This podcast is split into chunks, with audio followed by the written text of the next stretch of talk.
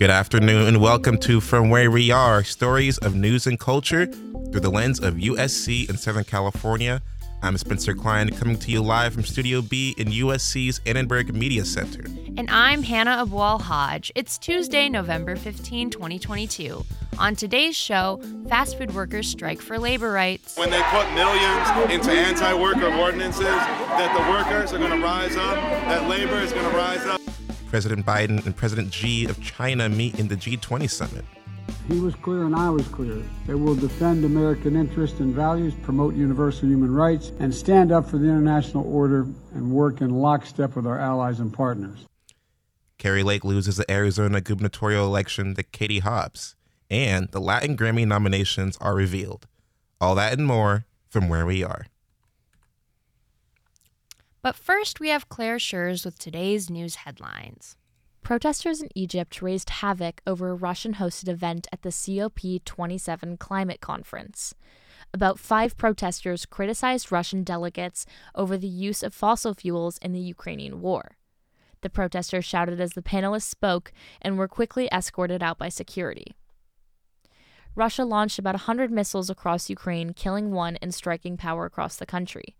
Missiles also crossed over the Polish border and killed two others. The invasion is the most expansive attack since the start of Russian conflicts. Former President Trump plans to announce his third presidential campaign tonight. This announcement comes after a major loss for Republicans in the midterm elections. Trump endorsed candidates in the Senate who failed to either keep their seat or flip a Democratic seat. As flu cases continue to rise in California, the season's first child flu related death was reported today. In the past few weeks, flu activity has continued to soar, causing an overflow in many hospitals. Karen Bass leads the LA mayoral election by approximately 3 percentage points as of Monday.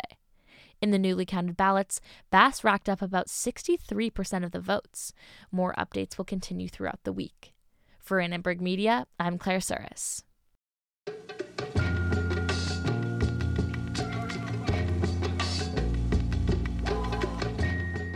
It is a mix of anger, disgust, and bitter feelings shared by fast food workers this Tuesday, striking outside of a Starbucks against a new attempt by the fast food industry to kill a new pro worker state law. On September 5, Governor Gavin Newsom signed into law the Fast Food Accountability and Standards Recovery Act, aka AB 257. This act establishes a 10 member fast food council that would be empowered to set a dignified wage as high as $22 an hour with better and safe working conditions for fast food workers. But the billion dollars corporations are not willing to agree this easily. The industry needs to collect about 623,000 signatures by the first week of December to launch the referendum on the November 2024 ballot. A situation that would suspend the law and deprive workers of higher wages. Miguel Santiago, a Los Angeles Assembly member, calls the corporations to respect the law. All we're saying is we passed a law. Adhere to the law that's passed. We have a council. That council is supposed to set foot and begin that work, and corporations are refusing to come to the table. And corporations should not go to the ballot when they don't like the outcome of what's happened in the legislature. If the referendum qualifies, workers can expect Burger King, KFC, or McDonald's to spend gigantic amounts of money to overturn the law. In defense, fast food workers are looking into unionizing the workers in every one of these companies, as Felipe Casares, a coordinator at SEIU Local 721, explained. So we're hoping to make sure that companies like Starbucks, McDonald's, Burger King understand that when they put millions into anti-worker ordinances, that the workers are going to rise up, that labor is going to rise up and demand that workers have a voice and a seat at the table, just like AB 257 says. Just that Starbucks, Burger King, McDonald's better count their days because we're coming for them with the workers, and we're going to get a union for every worker in their company. The organizations at the strike, whether it is Fight for $15, SEIU 721, SB Workers United, or California Gig Workers Union are ready to multiply the strikes and actions to prevent corporations from killing AB 257, another pro worker law. For Annenberg Media, I'm Clémence Fenu.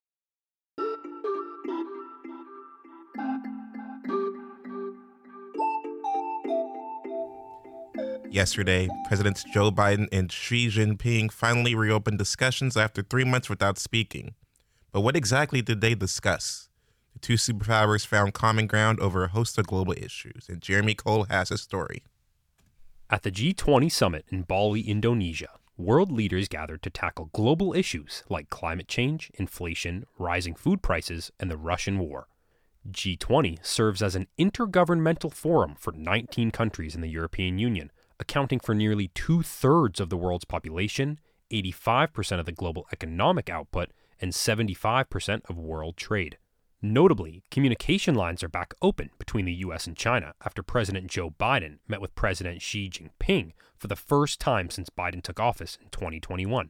The two leaders met face to face to work through various ongoing issues. The communication between the two global superpowers hit an all time low in August after Nancy Pelosi's unwanted visit to Taiwan provoked China to cancel dialogue with the U.S. across many areas. The historic meeting lasted nearly three hours, and Biden feels confident about the future. It was clear, he was clear, and I was clear, that we'll defend American interests and values, promote universal human rights, and stand up for the international order and work in lockstep with our allies and partners. President Xi was straightforward telling Biden that China has no intention to challenge the U.S. and that the world is big enough for both countries to coexist and prosper. China does not want to interfere in the internal affairs of the U.S., nor change the international order. However, the one China policy acknowledging that Taiwan is still a part of China is an ongoing issue of disagreement. Biden made it clear that the U.S.'s policy on Taiwan has not changed, but fears of a Cold War have been quelled. I absolutely believe there need not be a new Cold War. We, uh, I've met many times with Xi Jinping, and we were candid and clear with one another across the board. And I do not think there's any imminent attempt on the part of China to invade Taiwan. On the Russia Ukrainian war, President Xi expressed that China is highly concerned for Ukraine and has always stood on the side of peace. Interestingly, only the White House readout of their meeting said that both presidents oppose the use or threat of nuclear weapons in Ukraine. In the end, Biden and Xi importantly agreed to maintain strategic communications. Both leaders will empower key senior officials to sustain communication and deepen constructive efforts on macroeconomic policies, trade, debt relief, health security, and global food security.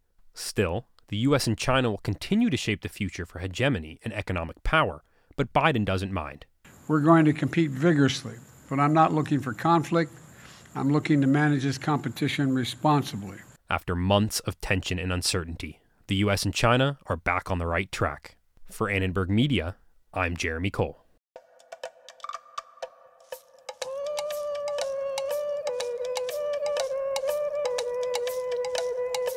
I'm Hannah Wall Hodge. We're glad you're with us for From Where We Are. And I'm Spencer Klein. It's eight minutes past the hour. Coming up, we're taking a look at the Arizona gubernatorial race where Kari Lake has lost to Katie Hobbs. The LAG Grammy nominations are out, and a conversation with breakthrough hip hop dancer and social chair coordinator Colleen Daly about their upcoming performance. Stay with us.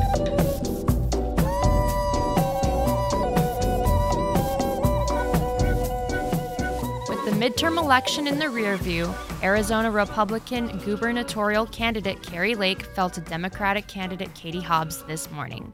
With a week in between the beginning of voting and the results, Lake is calling foul play in the collection of ballots. Our executive producer, Spencer Klein, has more on the story. This morning, Arizona has a new governor as Democratic candidate Katie Hobbs defeated Republican candidate Kari Lake after receiving 50.4% of the vote.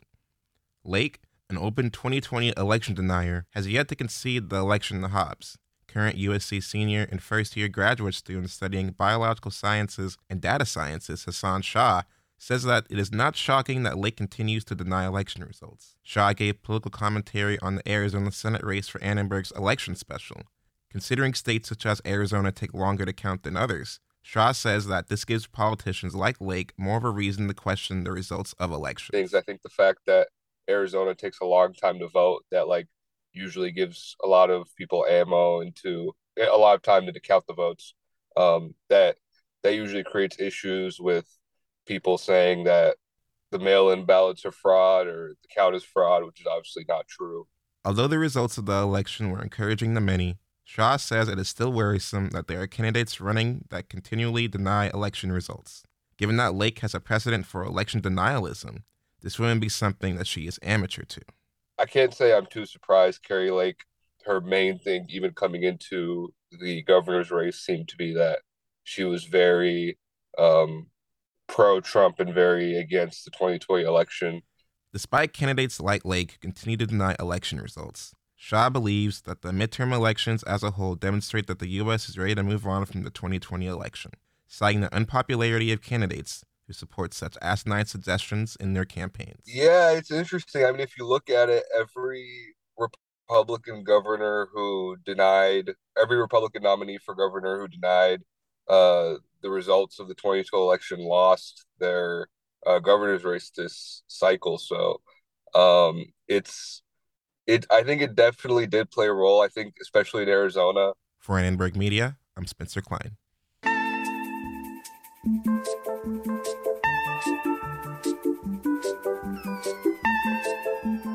On Tuesday, the Recording Academy announced the nominees for the 2023 Grammys, as well as five new categories. Maddie Brown has the story. Music fans everywhere will be excited to hear that the nominees for the 2023 Grammys were announced today. The announcement contained both expected and unexpected nominees, fantastic new breakout artists like Omar Apollo and Latto, and even some new categories. Of course, longtime music legend and worldwide superstar Beyonce led the pack with nine nominations, eight of which are for her recently released album, Renaissance. This ties her for the record of most Grammy nominations with her husband, rapper Jay Z. All eyes will be on the Album of the Year category as Adele and Beyonce showdown just as they did in 2017, when Adele's album 25 beat Beyonce's Lemonade. Adele herself was nominated seven times, including for her album 30. Harry Styles fans will be happy to know that the former One Direction band member was nominated six times. His album Harry's House, which he's on tour performing right now, was nominated for Album of the Year. Mary J. Blige, Future, DJ Khaled, and The Dream, who collaborated with Beyonce on Renaissance, were also each nominated six times. Kendrick Lamar scored eight nominations. Along with the announcement of the nominees came the reveal of five new Grammy Award categories. The new categories are Songwriter of the Year Non Classical, Best Alternative Music Performance, Best Americana Performance, Best Score Soundtrack for Video Games and Other Interactive Media, and Best Spoken Word Poetry Album. There will also be a new Special Merit Award under the category of Best Song for Social Change. Taylor Somerville, a music industry major at the USC Thornton School of Music, had some thoughts on the new categories and what their impact will be. I think those are really good categories. I heard about the video game soundtrack one. I think that's really cool because I think it's the video game Valorant that has become really popular because of the really intense music that they use in their soundtrack. So I think that's really cool and the Americana category. I do appreciate Americana for sure because it kind of integrates blues and country and R&B and folk music. So I think it'd be really cool to see what comes out of that. Somerville had some additional thoughts about the new Special Merit Award, the best song for social change. She thinks the award will inspire artists to create music relevant to current social changes. I'm really excited to see what songs are going to be like nominated for that category because I know, for example, a very popular like political change song is "This Is America" by Childish Gambino, and that song was so impactful, um, especially here in the United States and everything that's going on here with Black Lives Matter. Um, i'm really excited to see what creative minds come into like songwriting to see kind of like what they can come up with that's relevant to what's happening today if that makes sense somerville also said that these new categories will be important to artists um, just to get the recognition that they need. A lot of artists don't feel that they fit into the really strict Grammy categories. I think a really positive thing to come out of this, as in many artists could branch out so they can get a Grammy in a different category or just like kind of explore their genre and not stay in the same thing. The 65th Grammy Awards show will take place on February 5th, 2023, at Crypto.com Arena here in Los Angeles. For Annenberg Radio News, I'm Maddie Brown.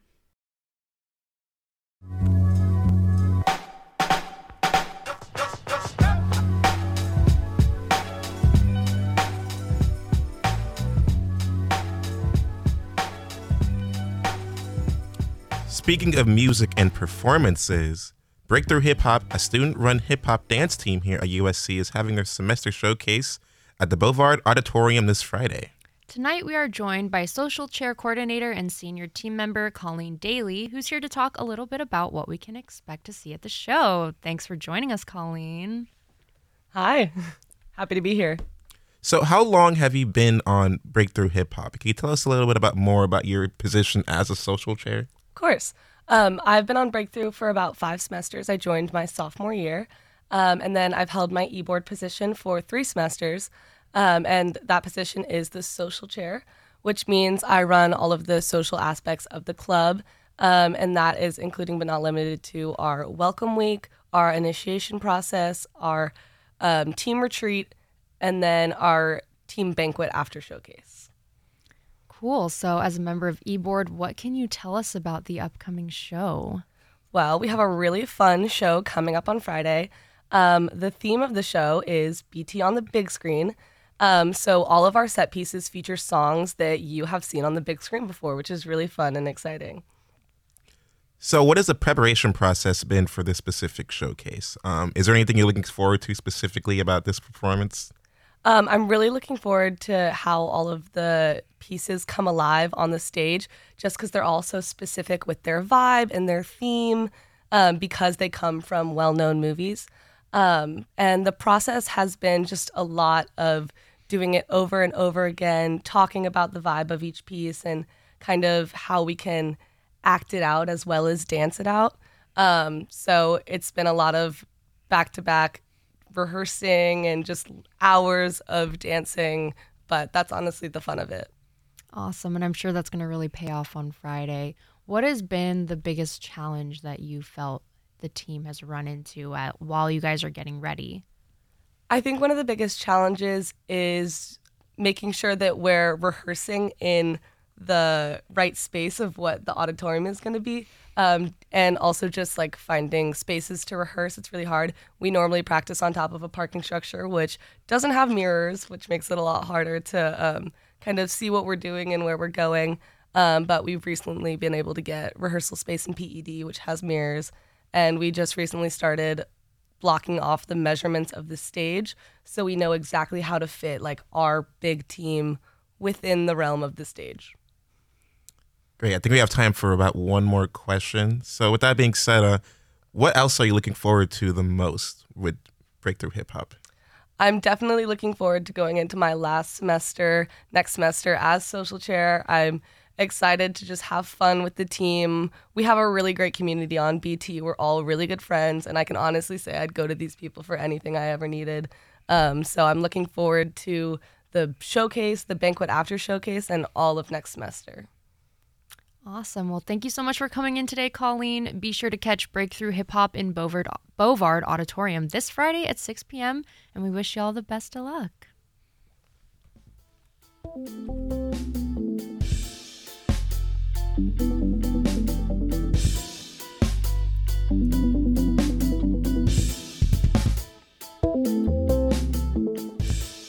And that's all we have time for on today's From Where We Are. Spencer Klein and Varelia Diaz produced today's show. We also got help from Mallory Cara. And Derek Renfro composed our theme music. We also streaming live on YouTube at Annenberg Radio News. Subscribe to From Where We Are on Apple Podcast and Spotify. Finally, don't forget to follow us on Instagram at Annenberg Radio. I'm Spencer Klein. And I'm Hannah Abal Hodge. From all of us at Annenberg Radio, wherever you are, we hope you'll join us again for From, From Where, where, We, are. are.